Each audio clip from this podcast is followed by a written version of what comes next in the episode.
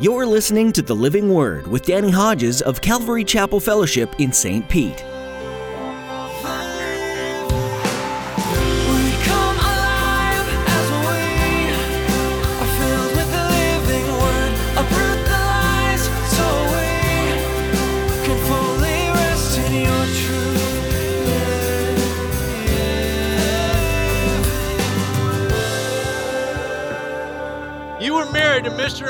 Perfect. You say, well, that's great. No, it ain't. Because here's what happens you constantly condemn. You say, wait a minute, you're describing my marriage. Stick with specifically what we're talking about here. You're married to the law, the law is perfect. And every day, the law is condemning you because you don't measure up. You don't measure up to the perfection the law represents. And so you never feel satisfied. You're never satisfied. Trying to live by the law or all the rules found in the Bible is a lot like thinking that you're marrying the perfect person. You come into your marriage with high expectations, only to be constantly condemning your spouse. If you're married to the law, then every day you're being convicted because you don't measure up. Pastor Danny shares how living this way will never bring satisfaction or peace. Instead, you're called to live by grace and to extend that same grace to your not so perfect spouse. Now, here's Pastor Danny in the book of Romans, chapter 8, as he begins his message Life in the Spirit.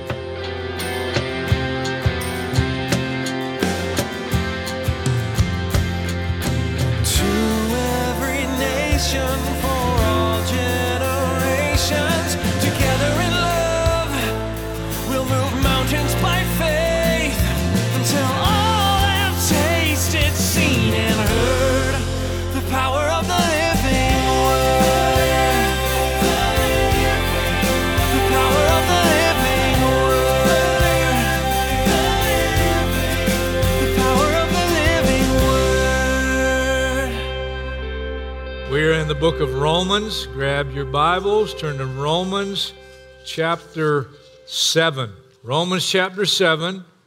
I have finally made the switch from the 1984 New International Version of the Bible, and I'll be teaching now out of the 2011 version. Uh, do I like it better than the 1984? No. Do I think it's a crime they stopped printing the 1984? Yes. Write them a letter. But people ask me often what version of the Bible I teach out of, and because I've been teaching out of the 1984, I tell them the 1984 New International Version. You can still get them online. As a matter of fact, I apologize for the couple of people in the last few weeks have actually found 1984 New International Versions online. You've ordered them. I guess I owe you for a Bible because now, even though I still have the 1984 and I'll use it and read from it, they don't print them anymore. So I got to use a different version that's easier for people to get a hold of. So I'm reading from 2011 NIV. Now, here's what's going to happen for the first few minutes. I'm going to read so much scripture that if you're still awake when I stop reading, that means you are very disciplined and you care because we're going to read a lot. Chapter 7, verse 1. Do you not know, brothers and sisters, for I'm speaking to those who know the law, that the law has authority over someone as long as that person lives? Talking about the law of Moses, Ten Commandments, etc. For example, by law, a married woman is bound to her husband as long as he is alive. But if her husband dies, she's released from the law that binds her to him. So, right away, we have a marriage illustration, and that thought will continue throughout the passage. So, then, if she has sexual relations with another man while her husband is still alive, she's called an adulteress. But if her husband dies, she's released from that law and is not an adulteress if she marries another man. Makes sense? So, my brothers and sisters, you also died to the law. The idea is you were married to the law, now you've died to the law through the body of Christ, that you might belong to another, to him who was raised from the dead. Jesus Christ is the eternal bridegroom, that we might bear fruit for God. For when we were in the realm of the flesh, the sinful passions aroused by the law were at work in us, so that we bore fruit for death. But now, by dying to what once bound us, we've been released from the law so that we may serve in the new way of the Spirit and not in the old way of the written code. That's very important. Verse 7, what shall we say then? This is where this is a really long section here. Is the law sinful? Certainly not. Nevertheless, I would not have known what sin was had it not been for the law. For I would not have known what coveting really was if the law had not said, You shall not covet. But sin, seizing the opportunity afforded by the commandment, produced in me every kind of coveting. Pause there for just a minute. The idea is when the sign is up, don't walk on the grass, there's something inside says, Why don't they want me to walk on the grass? I think I'll walk on the grass. For apart from the law, sin was dead. Once I was alive apart from the law, but when the commandment came, sin sprang to life and I died. I found the very commandment that was intended to bring life actually brought death. For sin, seizing the opportunity afforded by the commandment, deceived me. And through the commandment, put me to death. So then, the law is holy, the commandment is holy, righteous, and good. Did that which is good then become death to me? By no means. Nevertheless, in order that sin might be recognized as sin, it used what is good to bring about my death, so that through the commandment, sin might become utterly sinful. Kind of what we talked about last bit, that God wants to show man his sin through the law. Verse 14. We know the law is spiritual, but I am unspiritual, sold as a slave to sin. I do not understand what I do. This is the Apostle Paul talking here. For what I want to do, I do not do, but what I hate, I do. And again, I get a witness. And if I do what I do not want to do, I agree the law is good. As it is, it's no longer I myself who do it, but it's sin living in me. It's not an excuse, it's just a reality. For I know that good itself does not dwell in me, that is in my sinful nature. For I have the desire to do what is good, but I can't carry it out. For I do not do the good I want to do, but the evil I do not want to do, this I keep on doing. Now, if I do what I do not want to do, it's no longer I who do it, but it's sin living in me that does it. If you are really a Christian, you've really been born again, and the Spirit of God now lives in you, guess what? You're schizo. That's what that passage is talking about. You have a dual nature. In your sinful nature, what, what the, your body, you know, and what the passions of your body, you want to walk on the grass. But inside, and in your mind, and your mind and your heart are connected, you want to do what's right. But you keep messing up.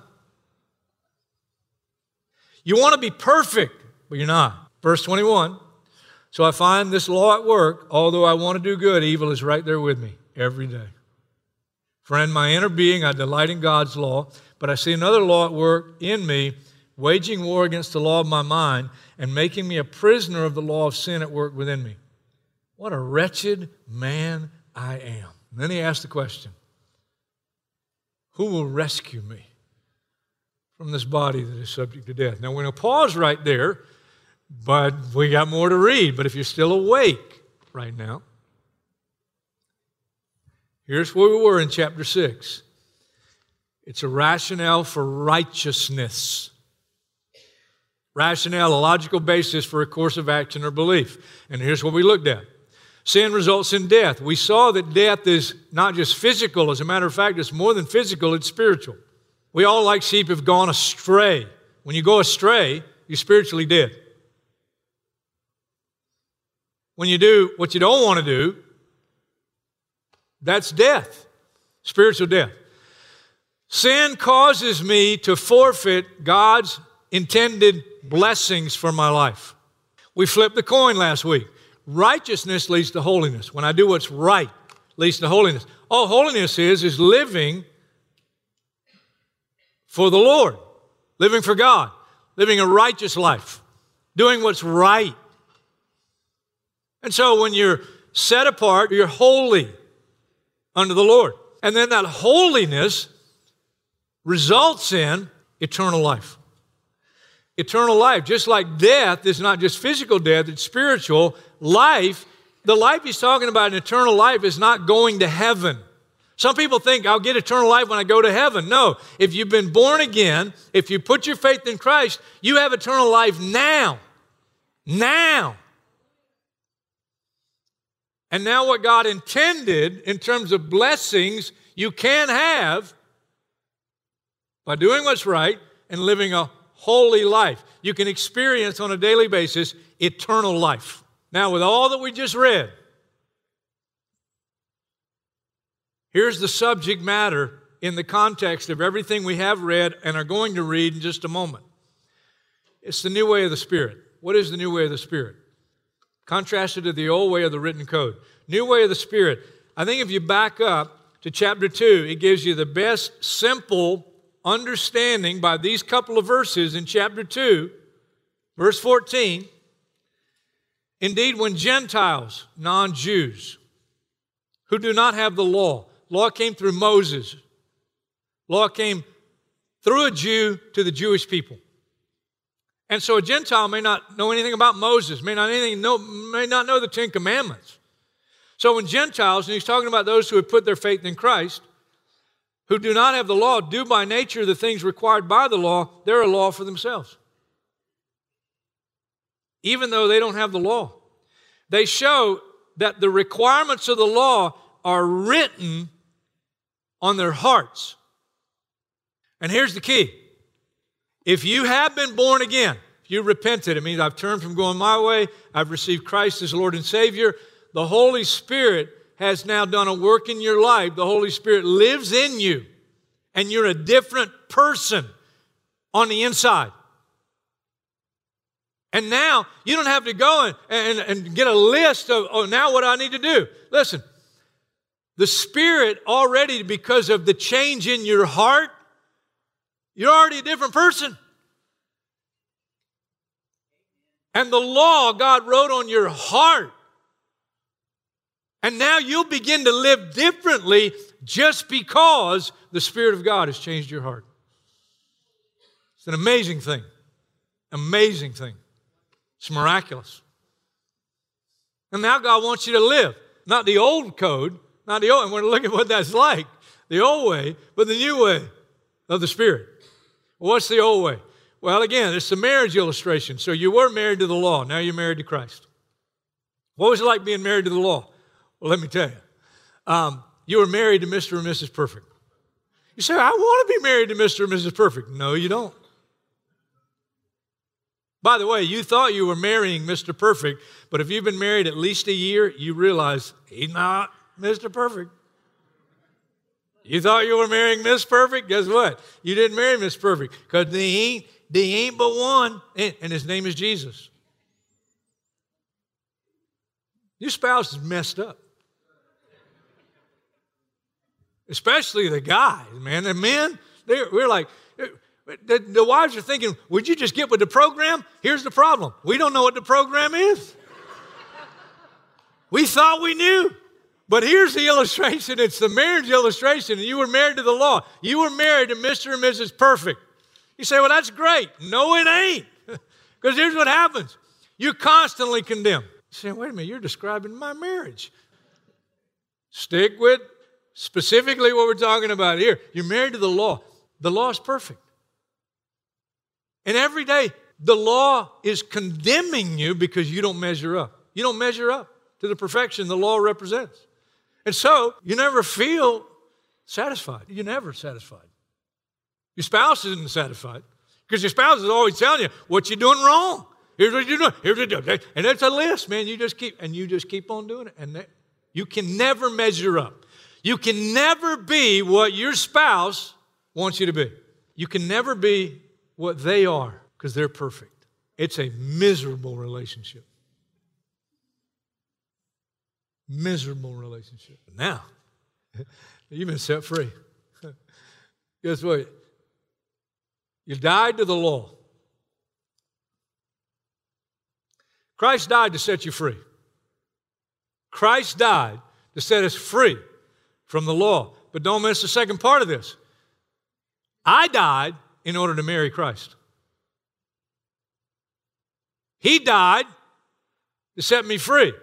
but you're not really free until you die to yourself. You give yourself to Christ. You give yourself to Christ. I do until death do us part, and even after, forever. you, he died to set you free.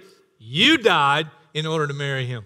Paul writes in Colossians, For you died, and your life is now hidden with Christ in God. Fascinating. And then we were given some reminders. It's chapter 7. And we read it, but let's go back. Marriage to the law temporarily was essential. Why? Because God wanted us to know that the problem in the relationship, we're the problem. We're the problem. Can't blame the law, can't blame our spouse. Perfection. We're the problem. And we had to know that. Otherwise, we would think, well, we do measure up. No, we don't measure up. So the law had to show us that. the problem with the relationship was you, was me. And guess what? you, you're still imperfect. You're schizo. You're a schizo now. Things I want to do, I don't do. Things I don't want to do, I end up doing. And you got this struggle now. And it's a daily struggle. You've been born again.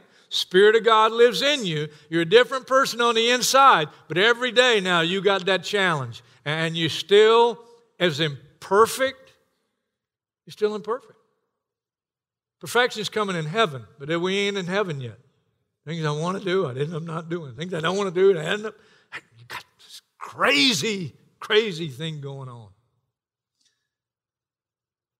Before you were committed to Christ, you might have had some conscience, but you were doing what you wanted to do. But now, now, see, things are different.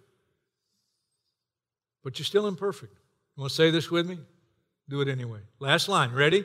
Despite my continued imperfection through Christ, I've been rescued by grace through faith. Can you say hallelujah to that? He asked the question, Who will rescue me? What a wretched man I am. Who will rescue me from this body that is subject to death? Thanks be to God. Verse 25, chapter 7, who delivers me through Jesus Christ our Lord. So then I myself, in my mind, am a slave to God's law, but in my sinful nature, a slave to the law of sin. Therefore, chapter 8, verse 1 Therefore, there is now no condemnation for those who are in Christ Jesus. Because through Christ Jesus, the law of the Spirit, who gives life, has set you free from the law of sin and death. For what the law was powerless to do, because it was weakened by the flesh, God did by sending his own Son in the likeness of sinful flesh to be a sin offering. And so he condemns sin in the flesh in order that the righteous requirement of the law might be fully met in us who do not live according to the flesh, but according to the Spirit.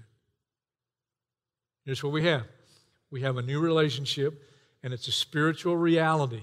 Absolutely blows my mind every day when I think about it. Ephesians 2 tells us you were dead in your sins, but God made you alive with Christ, and He seated us in the heavenly realms with Christ. One of my favorite verses, Colossians 2. Say this one with me. Ready? When you were dead in your sins, God made you alive with Christ. He forgave us all our sins, having canceled the charge of our legal indebtedness, which stood against us and condemned us. He's taken it away, nailing it to the cross. 2 Corinthians 5:21 God made him who had no sin to be sin for us in order that we might become the righteousness of God in him. Christ's side of the marriage relationship now is he treats us as if we were perfect. In the sense of his relationship with us, his love for us. Oh, oh, Listen, Christ will forgive you. He will forgive me when nobody else will forgive me. Your mom might not forgive you, your dad might, might not forgive you. God, Christ will forgive you. You know what he does in the relationship once he forgives you? We're talking Christian, once you you make a mistake as a Christian, and then you come back, oh God, I'm so sorry. Oh Christ, please forgive me. And guess what?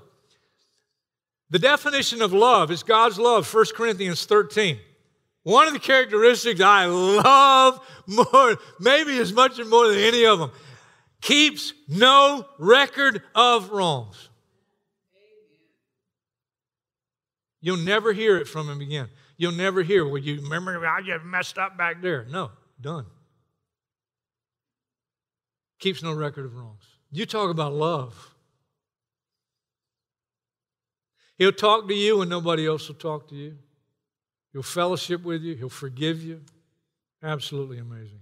And so I say all that to come to the, I think, the most important part of the text. And these last few verses. Years ago, my wife and I went to this marriage retreat, and uh, I was excited about it because somebody else was paying for it. and they sponsored us, and, and it wasn't a Calvary Chapel thing. It was Pastor Peter arranged it for us, and we went to Orlando, and we stayed uh, in a hotel in Orlando with other people that were there at the retreat, and we went to the first session, and the teacher, this guy, he was really good, man. He was good, a great, great teacher. And then after the first session, we were assigned uh, some things to do back in our room. And that's the part I didn't enjoy. And Wendy and I had to sit and go through the list and ask one another questions. And, and I didn't enjoy it, but I, but I enjoyed the fruit of it. One of the exercises we had to do, we had to ask one another on a scale of 1 to 10. We had to rate our marriage. And one is you're it's terrible, it's tanked, and you're about to, you're about to divorce. You're on your way to divorce. And 10, it just can't get any better. It is right now, you know. Not a lot of people live every day at a 10.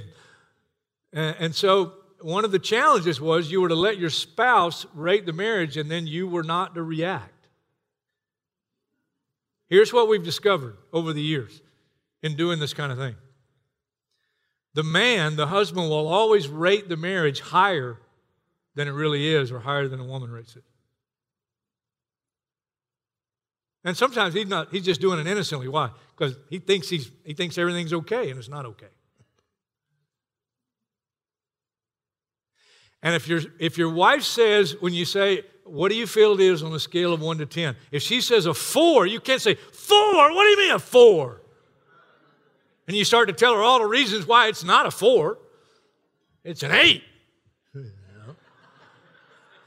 But after you get through that challenging, challenging exercise, then you're to switch gears and go, okay, if, if you feel it's a four, what can I do as your husband to make it a five? And they were very clear. That you don't go to what do I do to make it a 10 because that's like 18 things in the next 24 hours. You know, and that's impossible, you know. And so what you would do, if she says it's a four, and I think at the time I was a, I was a five. And I thought it was an eight. What can I do to make it a six? And your spouse knows. And they'll tell you. Here's what you can do. Here's what you can work on to make it a six. Then you have another meeting later, you know, and you give it time, you know, hey, how are we doing? How are we doing? If you go fishing with us, catching with us, we have a standing rule. When we're leaving the dock, we appoint one guy to pray. If you're married, your marriage has to be on a scale of eight or above because we want to catch fish. We want our prayers to be answered.